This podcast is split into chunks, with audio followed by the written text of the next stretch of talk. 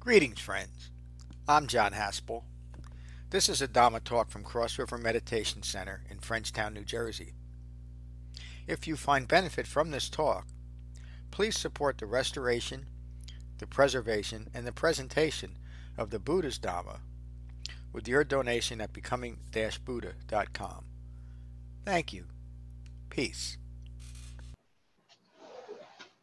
So we've concluded our review of the Dhammapada. Um, and as you all saw and experienced, that's a profound and concise uh, examination of the Buddha's Dhamma. Um, the Dhammapada is both a great uh, entry point into the Dhamma and um, it is so profound that uh, no matter where we are in our Dhamma practice, it'll provide great insight and inspiration. And so there's three more classes left before we go on our retreat.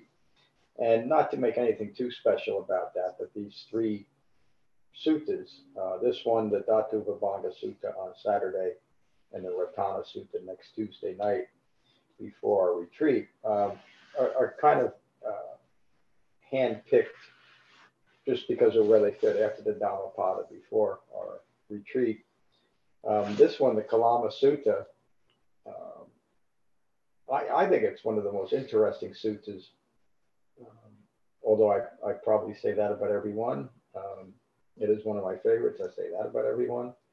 Uh, but it, it, it, it's a sutta where the Buddha, again, is um, emphasizing and re-emphasizing the importance of understanding what he taught and to practice just that and use that as your um, as your dhamma practice. It's, this is the this is the sutta that explains ehipassiko, come and see for yourself. And this is what he teaches uh, the Kalamas, that you must come and see for yourself. You'll see that the Kalamas, uh, a, a, a, group of people in a certain town near the Buddha, um, were confused by all the teachers that came through, all claiming to say that you know they got the, they have the answers. They're the they're the saviors.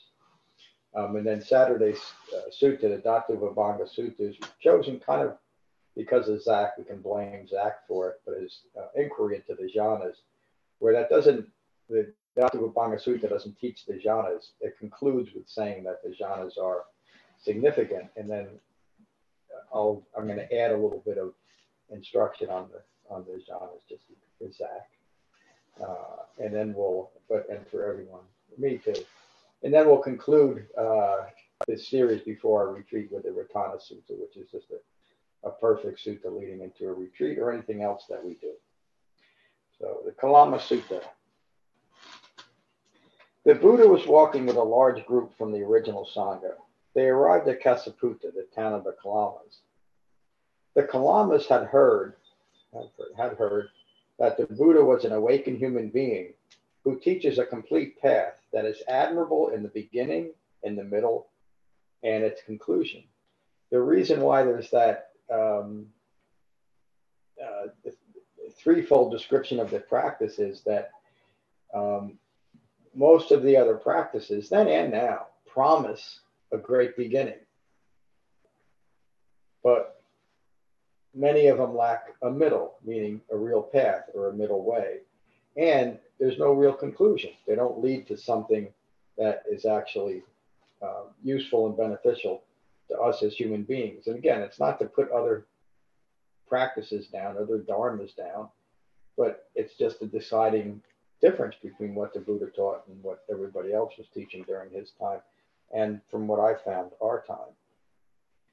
The Kalamas went to the Buddha and told him of the many teachers that came through their town, all claiming to have taught the one true Dhamma, while ridiculing other teachers and their teaching. So the Buddha and the, the Kesaputta was on a, a major trade route um, back then. So anybody that was traveling from here to there came through. Um, the Kalama said, How are we to know which is a useful and effective Dhamma and what is not? The Buddha replies, replies, Of course you are uncertain and filled with doubt. When there are reasons for doubt, uncertainty will follow. Uncertainty is an aspect of impermanence, isn't it?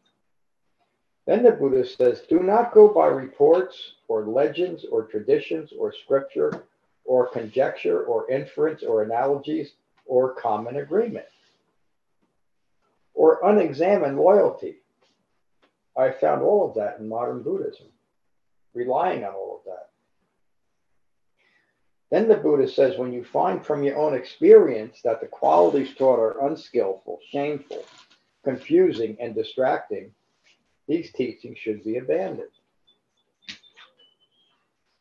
When these teachings are criticized by the wise, they should be abandoned. Of course, wise are people that actually understand the Dhamma and are practicing it.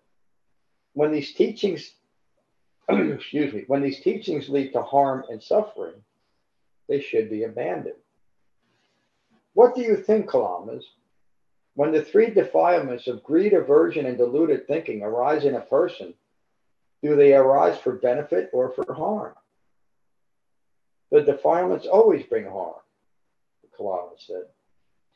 And when a person is driven by the defilements, their mind possessed, they kill other beings. They take what is not given. They take another spouse. They lie and induce others to lie all of which creates long term harm and suffering for themselves and others. I'm going to make a comment that always gets me in trouble, but I'm going to say it anyway, um, because this is my own direct experience. Um, in many of the modern, let me say, phrase this a different way.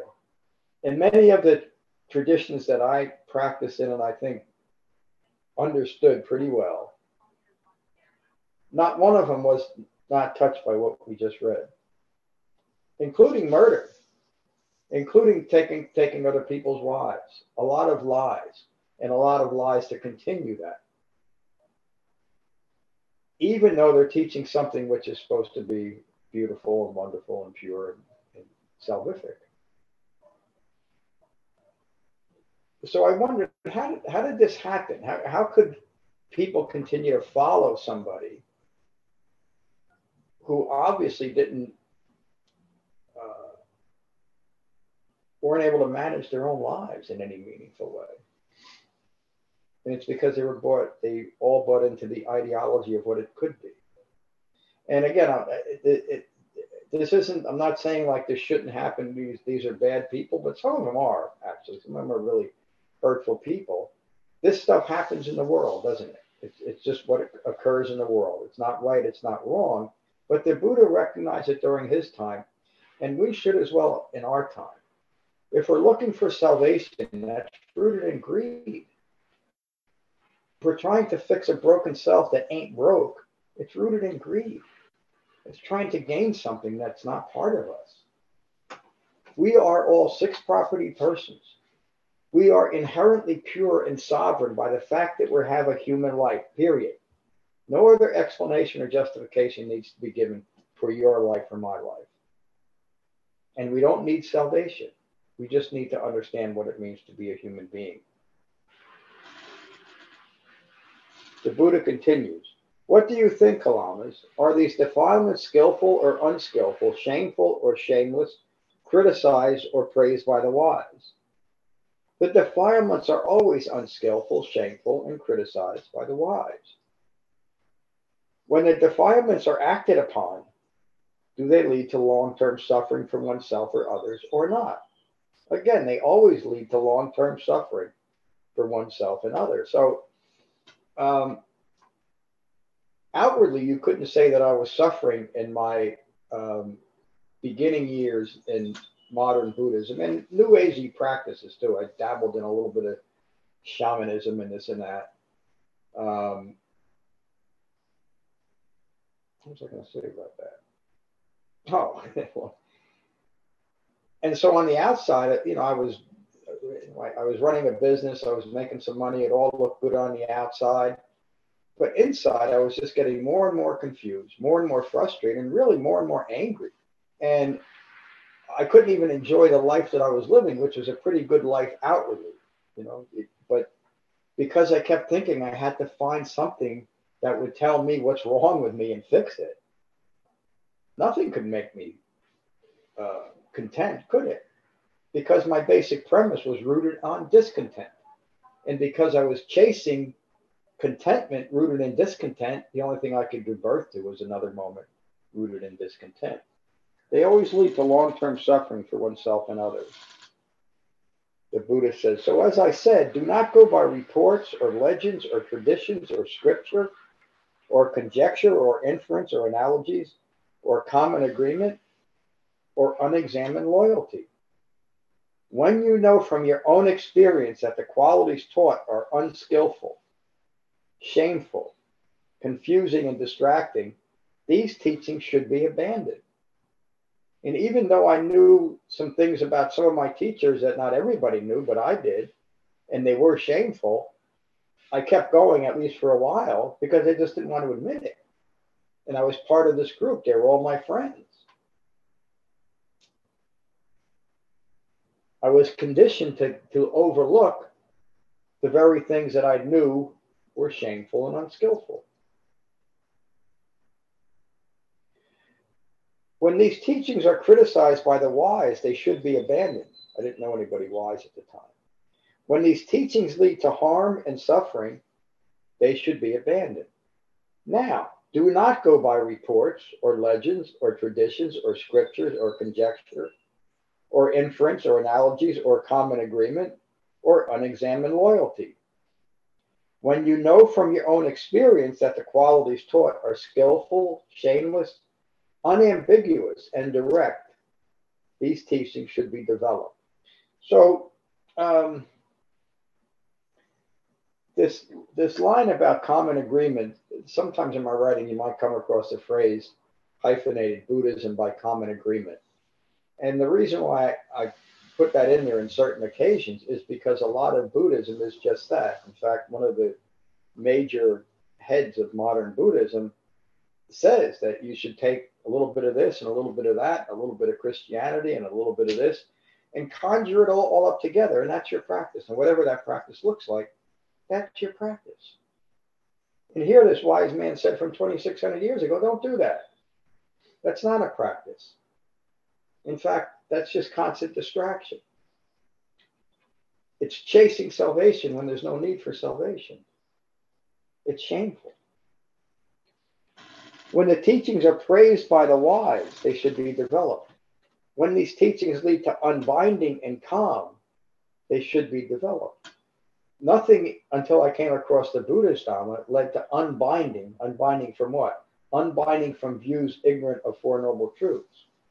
And there was no calm. There was only frustration, anger, confusion.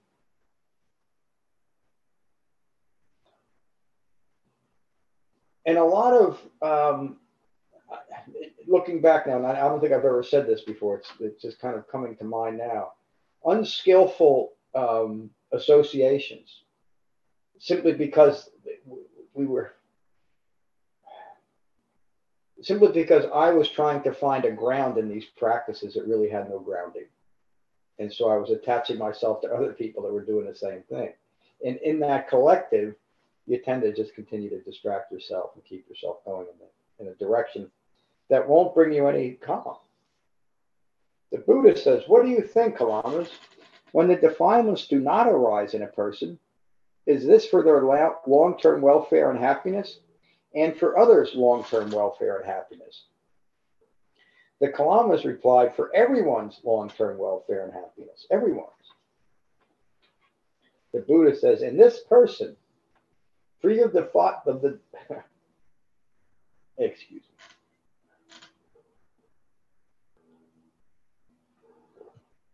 And this person, free of the defilements, does not kill living beings or take what is not given, or take another spouse, or lie, or induce others to lie. So, what do you think? Are these qual- qualities skillful, shameless, and praised by the wise? They are, sir. When developed and acted on, they bring long term welfare and happiness to oneself and others. So that's how we know. Are these qualities skillful, shameless, and praised by the wise? Now, Kalamas, one who follows the Dhamma, free of greed, aversion, or deluded thinking, alert and mindful of the path, the Eightfold Path, experiences their life imbued with goodwill. Everywhere they go, their mindfulness is imbued with goodwill, with gratitude, with a mind resting in equanimity. Maybe that's what we could talk about in discussion. Do you find that that's what you're experiencing in your life? I bet you are. They are abundant and free from all agitation towards themselves and all humanity. And I bet you any aggression you might have toward people you didn't like in the past, I would bet you that's diminishing if it's not completely gone. The Buddha says when one follows the Eightfold Path, free from greed, aversion, and deluded thinking, undefiled and pure, there are four qualities they will naturally develop. One, they will give rise to pleasant experiences in the present moment. Notice there's nothing magical or mystical or speculative about this. It's all human. Two, they will give rise to pleasant experiences in the future. The hopefulness that's in the Buddha's teaching from 2,600 years ago, we can still experience it now. And then he says, if harm is done with no intention, no suffering will touch them. Intention, intention is the key. If we accidentally step on someone's toe, we say, I'm sorry, and that's the end of it.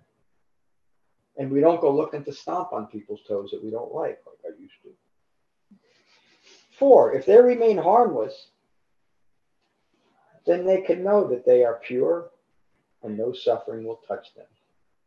One more time. If they remain harmless to themselves and others, beginning with yourself, by the way, if they remain harmless, then they can know that they are pure and no suffering will touch them. These are the four qualities naturally developed in one free of the defilements from following my Dhamma. The Kalama said, Great teacher, you have shown a way to those who are lost. Through clear reasoning, you have made the Dhamma clear and taught us how to know a true Dhamma. We take refuge in you, the great teacher, in your Dhamma, and in your Sangha. Please remember that from this day forward, we have taken refuge, meaning they are going to now follow the Dhamma as intended. That's today's sutta. Hope you all found it inspiring. And you know, maybe we can talk a little bit, if that's what comes to mind, about um, being imbued with goodwill and how that has affected you and your life and others around you. I don't know why I almost hit the end button. Uh, let's start with Brian. Brian, how are you tonight? I'm good, John. How are you? I'm good. Thank you for asking. Yeah, thank you. Thank you for the teaching. Um, I was I was struck by the parallels between this sutta and the Mahadukkha Khandha with respect to the defilements and the direct link to sensuality.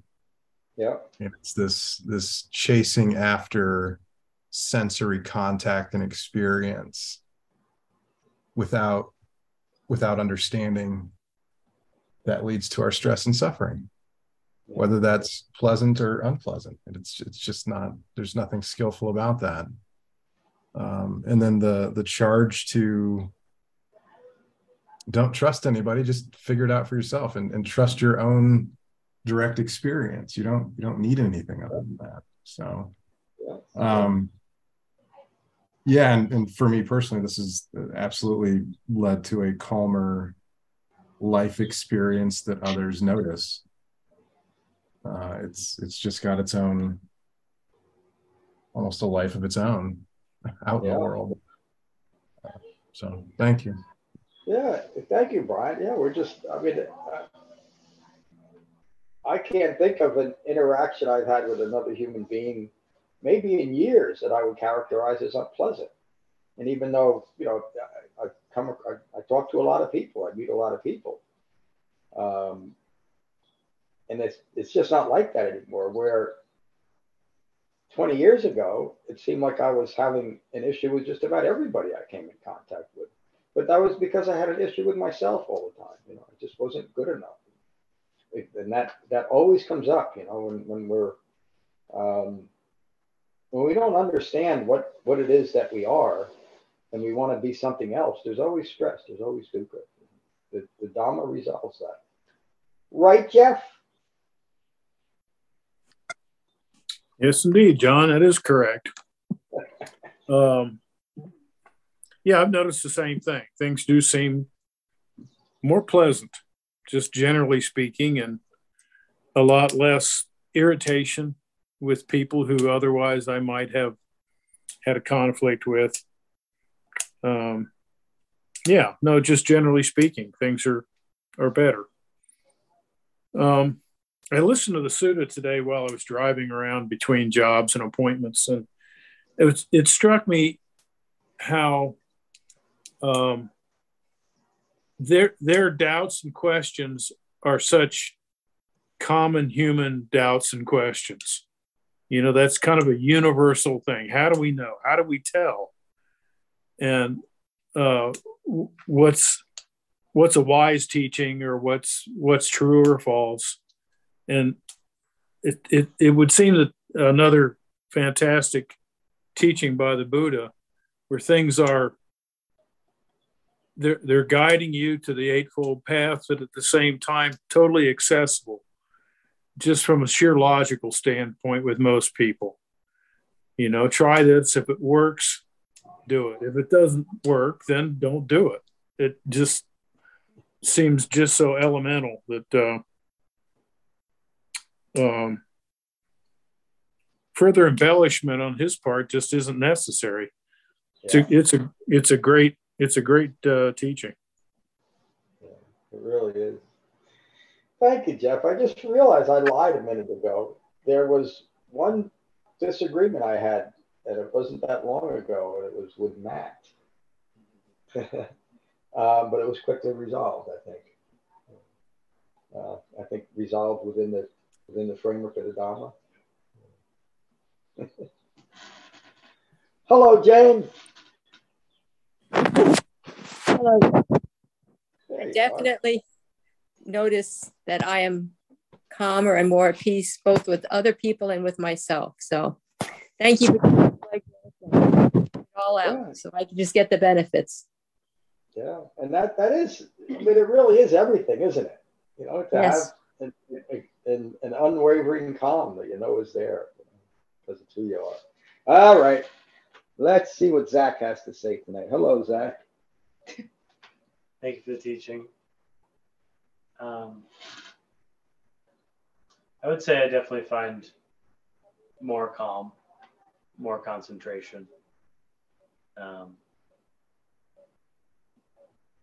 I think I came into practice, what, three months ago now? Maybe a little more, a little less with uh, seems like you've been here forever. A lot of a lot of time and intensity, and and I think I'm also finding my way back to a little bit more of a middle path that is actually one that is more sustainable um, than the amount of time. And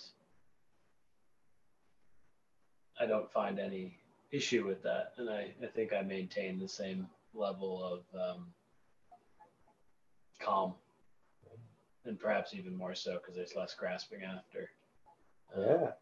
To achieve or hit a jhana stage, or um, just further develop understanding. You know, it'll come in time, and my experience uh, would suggest that it comes in time.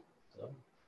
Yeah, that, the the sutta uh, reinforces that too, kind of saying, keep going. You know, yep. you're on the right path. And, and when you know that, time really doesn't matter, does it? Just that you're doing it. Right. Mm. Yep. Thanks. Thank you. Good evening, Laura. Hi, John. Thanks for that guided meditation and the teaching.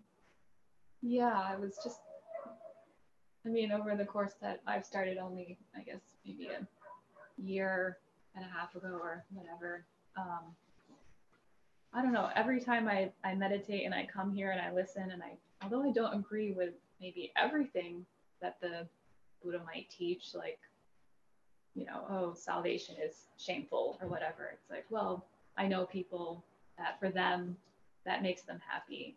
But for me, it's, I, I love how when I hear the suttas and the teachings and do the meditation, it just affirms more and more that it's an individual practice. It's really about the quality of my mind and, you know, what others do doesn't really concern me.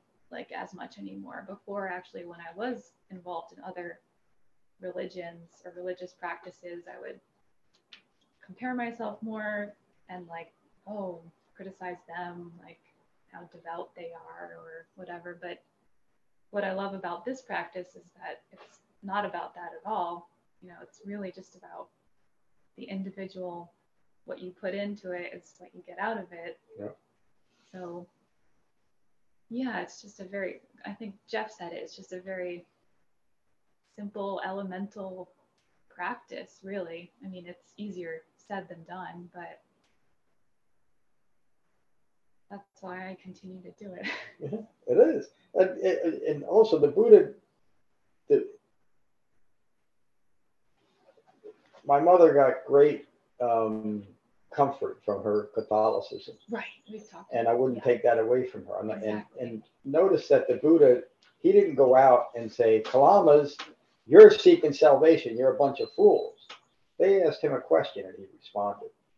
So the Buddha never went out to, you know, That's true. in, insult anybody. him for that. But he also answered questions directly. Yeah. Because he understood that these people's salvation, if you will, Right. li- could lies in his words. Right. That could easily veer into something. Right. Yeah. Thank you, Laura. Yeah. Here's Ron. Thanks, John. yeah, the question is that they brought up was common then, common now. Yeah. Uh, and his answer is just so simple. It just bypasses all arguments. He says, well, here's the test. Does it work? Does it lead to harmlessness? Does it lead to calm? If so, you're good to go. Mhm. but you can only apply the test by engaging. There's no other way. Yeah. There's no further study. There's no try this, try that, you know, like kind of di- dip your toe in the water. It's you, you, if the effort is not put in, you will not get an answer. Yeah. And it's as simple as that. Yeah, it really is. And yeah, and that that's pretty much ended my confusion uh, in life in general. You know, Yeah. you know, because I had seen just like you lots of different uh, practices, and and I continue to be surrounded by them. But uh, once I put the effort into this path, th- the answer was clear right away. Really, as soon as as soon as the effort was put in, the answer would come up. Yeah. That's right. and it is that, and it is that simple. There, there's really no, no further study in, involved. You know, there's no further testing involved. You know, there's no, It's your own experience. It's the Yeah. test. uh, and at that point, uh, Occam's razor is is satisfied. Yeah. you better explain Occam's razor. Occam, uh, William of Ockham was an old, uh, was a medieval monk who um, put out a test as to if you have competing theories about things, the one that's most likely to be true is the one that requires the least amount of assumptions or the least amount of suppositions. And, and it's that simple. Whatever. If you don't have to assume a lot of things, like if you want to Take things on faith. yeah, if you want to take things on faith, you you're uh, starting to assume. Yeah, the more you look into that, you're starting to pile up a lot of assumptions in a in a very rapid pace. And um, William said, no. Yeah. It's as simple as that. Pare it down, you know, with the razor, and uh, you'll you'll find you'll get closer to the truth. Yeah. He wasn't he wasn't saying that this is the truth, you know, but you're more likely to to be be in on the correct path. Another William William Shakespeare said similar thing. Hmm. Um, a, a walk down memory lane when Ron first joined the Sangha when we were down on the corner, um, there was another person who joined at the same time. I thought you and I won't say the name, but you you know who I'm referring to. I thought you were kind of tight friends and doing this together. I found out later that you were. It was just more coincidence, but um, and they didn't stay with the practice, and you did. Mm-hmm. And the reason why they, and I, I heard that when they told me why, they said there was too much talking here. They, they wanted to just meditate. Mm. That's not what we do. So, you know, Which is odd because that is why I came. I just to, wanted to to meditate. just to just meditate. That's all I wanted to do. yeah, but you saw this brilliant bald guy in front of you. You said Uh, he's he's got something. He, I slept through a lot of that. That's true. That's true. A few times I was throwing stuff. He was snoring. You you engaged in the best right effort you could, Hmm? and you reaped the, the benefits of it. You came and see for yourself. You didn't listen. You didn't listen to my promises. I don't think I made any. Um, you just No, listened to the not really. suttas and applied them. and- Um, you were you were pretty brutal about it. You know, Th- this is it. You know, if you don't like it, um, But I've gotten a lot softer over time, haven't I? yeah, yeah. Have I? Uh, but you know, I wasn't an easy guy to to talk to anyhow. You know. Um, No, we enjoyed ourselves. Yeah, right. It's that old, you know, the old hippie uh, stuff that that comes up. You know, Yeah. If you find somebody who who says it's the authority, you, you do have to poke a little bit. Cool. How else would you know? Thank you, Ron. Here's David. So your question was about calm and lack of ill will and compassion. And what I find what this practice has that I'm seeing that others don't is context. Something to it. Without context, all those things I explained were impermanent. Now, now I understand within the context of something that has a resolution. And that's something else that others don't provide. That's what the clowns were confused about. Yeah. It wasn't a resolution. Everyone promises calm. Everyone promises happy ending. Everyone promises if you're faithful, this will happen. But there's no context. There's no resolution. And I never worried about calm and compassion and lack of ill will. It's just a byproduct. Yeah. And for me, it's, it's always about understanding. I think my first time I spoke with you, I said, oh, I just want to understand. So those are all wonderful things to experience, but I understand they're, they're impermanent. So therefore, if I can be in that moment of lack of ill will and recognize it, I'm there for it. So that's my answer. And then the context being like, do you mean like, what is my contribution to stress in this moment? Is it understanding and then Anything this or- path that allows me to understand why I don't cling to these attitudes. Hmm. You know, if- if that that mindfulness never goes away from me. So then when I don't have ill will, I know why. not because Yeah.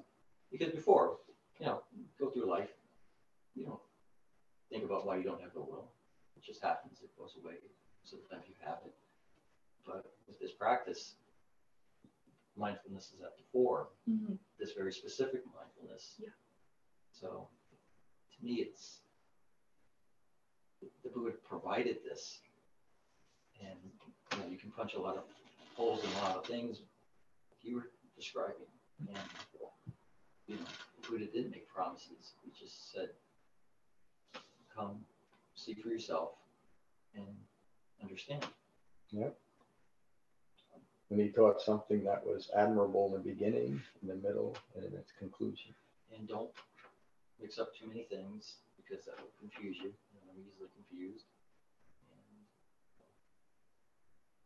And Yeah, th- there's a there's a um, there's thousands of suttas. I restored 380, And but they all teach the same thing, and they're all taught in the context of dependent origination and Four Noble Truths. Every Mhm. single one of them, including this one. You know, that's all we're developing is a, uh, we're overcoming. Probably a better way of putting it, our own ignorance of these four noble truths. Once we do, we understand what it means to be a human being. Right, Matt? Right. Thank you for the teaching, John. Uh, really good, sound good discussion. I really like what I heard tonight. Gonna take note of sounds. Thank you, Matt. John, what's that sutta? I think Jen Reese well, taught it. I remember her teaching it. It's, you know, when ill will is present, be mindful that it's present. And when ill will is not present, be mindful that it is present. Or, and then they, it, he goes through a whole mm-hmm. list of things. I can't think of the I name. like of it. that sutta. That really, that really Uh, sticks with me. Forget- John did it? Oh, maybe. I think that's it, yeah. Yeah. When she's telling her husband. Oh, yeah. I like, I'll go back and Yeah, maybe that's read right. that one. Yeah. I like that one.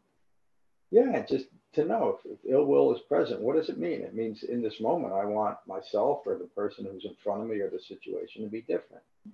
And that's really, literally an insane thought, isn't it? Because it can't be different because there it is, it's here. Whether it's a person in my face or a situation, here it is. It's crazy to want it to be different. It doesn't mean that in the next moment I could look at things differently by mm-hmm. taking a breath and not taking it personal. And in that moment, you have that opportunity because you have that very specific mindfulness that now I can investigate within the Four Noble Truths and Eightfold Path why I have ill will. You don't have to judge it. You don't have to push it down. Mhm. But then you can say, hmm, a little bit I'm making here. Yeah. Without that, it'll just fly by and it'll pass, but But it'll be back. it'll be back. Yeah, yeah. and do I want to live a life based on I making, based on selfishness, or based on understanding? Those are those moments of samsara. It's just a Yeah. cycle that you are doomed to repeat because you're mindless. Yeah.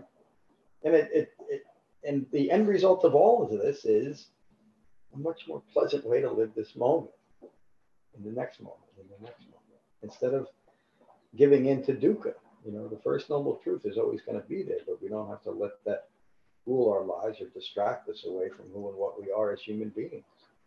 And once we understand what it means to be a human being, then we understand what it means for all human beings to be human beings.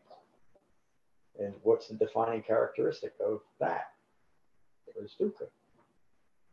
We shouldn't expect anything other than that, but we don't have to be touched by it or distracted by it or want it to be different. It's just what occurs in the world.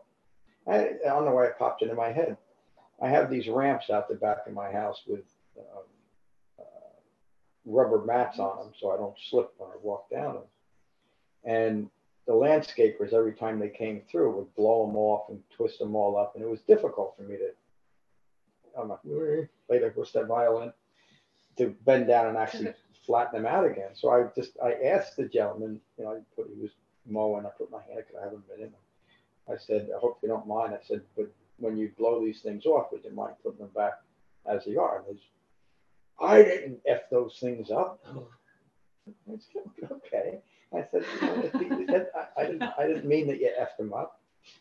I said, and if you didn't, if you didn't, it's okay. And I just, you know, walked away. But in the past, I might have gotten my baseball bat, you know, and gone after the guy or, or made sure he knew that I was right. And what good would it do? Well, today the landscaper came through and the mats or the lawnmower guy, the match were perfect. Mhm. Without me And, getting and sometimes you have to give somebody a chance to change their mind. Yeah, Mhm. and he, he did. I mean, I said what I wanted to say no matter what he said. I just wanted to inform him of the situation. And he handled it the way he, but he also, I mean, and, and I made sure I went out as it was loading his equipment up and I thanked him for it. Because, not because I'm the most magnanimous human being in the world, because I'm a human being and I appreciated what he did. You know, and that, what I'm saying is, I'm glad to be a human being. I like the person I am today. I don't go to bed at night thinking, geez, I wish I did that different or that different. I didn't say, I don't have those things anymore. I used to, I mean, was, there was a time in my life I was so paranoid about my behavior. I, I didn't know which way I was going anymore. And I don't have that confusion in, in any way. The Dhamma works, doesn't it, friends? All right. We'll uh, finish as we always do with the Metta Sutta, the Buddha's description of an awakened human being. So take a moment to become mindful of your in breath and your out breath and let that mindfulness of your breath unite your mind and your body. And these are the Buddha's words on metta from the Karaniya Metta Sutta. This is what is done by one who is skilled in goodness and who knows the path of peace. They are able and upright, straightforward and gentle in speech, humble and not conceited, contented and easily satisfied. They remain unburdened with duties and frugal in their ways. They are peaceful and calm and wise and skillful, not proud or demanding in nature they do not do the slightest thing that the wise would later reprove. They are always mindful that all beings be at ease. Whatever living beings there may be, whether they are weak or strong, omitting none. The great or the mighty, medium, short, or small. The seen and the unseen. Those living near and far away, those born and to be born they are always mindful to not deceive another or despise any being in any state. They abandon anger and ill will with ease, never wishing harm upon another. Even as a mother protects with her life her child, her only child, so with a boundless heart, the wise disciple cherishes all living beings. They radiate kindness over the entire world spreading upwards to the skies and downwards to the depths, outwards and unbounded, free from hatred and ill will. Whether standing or walking, seated or lying down, free from drowsiness, they maintain refined mindfulness. This is said to be the sublime abiding. By not holding to fixed views, the pure hearted one, having clarity of vision, being freed from all sense desires, they abandon ignorance of Four Noble Truths. Having completed the path, they are not born again into this world. Thank you all for a wonderful class tonight. Peace, everyone. Thank you, John. Thank you. Bye. Thank you, Jane. See somebody at, at Bamboo House. Thank you for listening. I rely on donations to support the continued restoration, preservation, and presentation of the Buddha's Dhamma. If you find benefit here, please consider a donation at becoming-buddha.com. Thank you. Peace.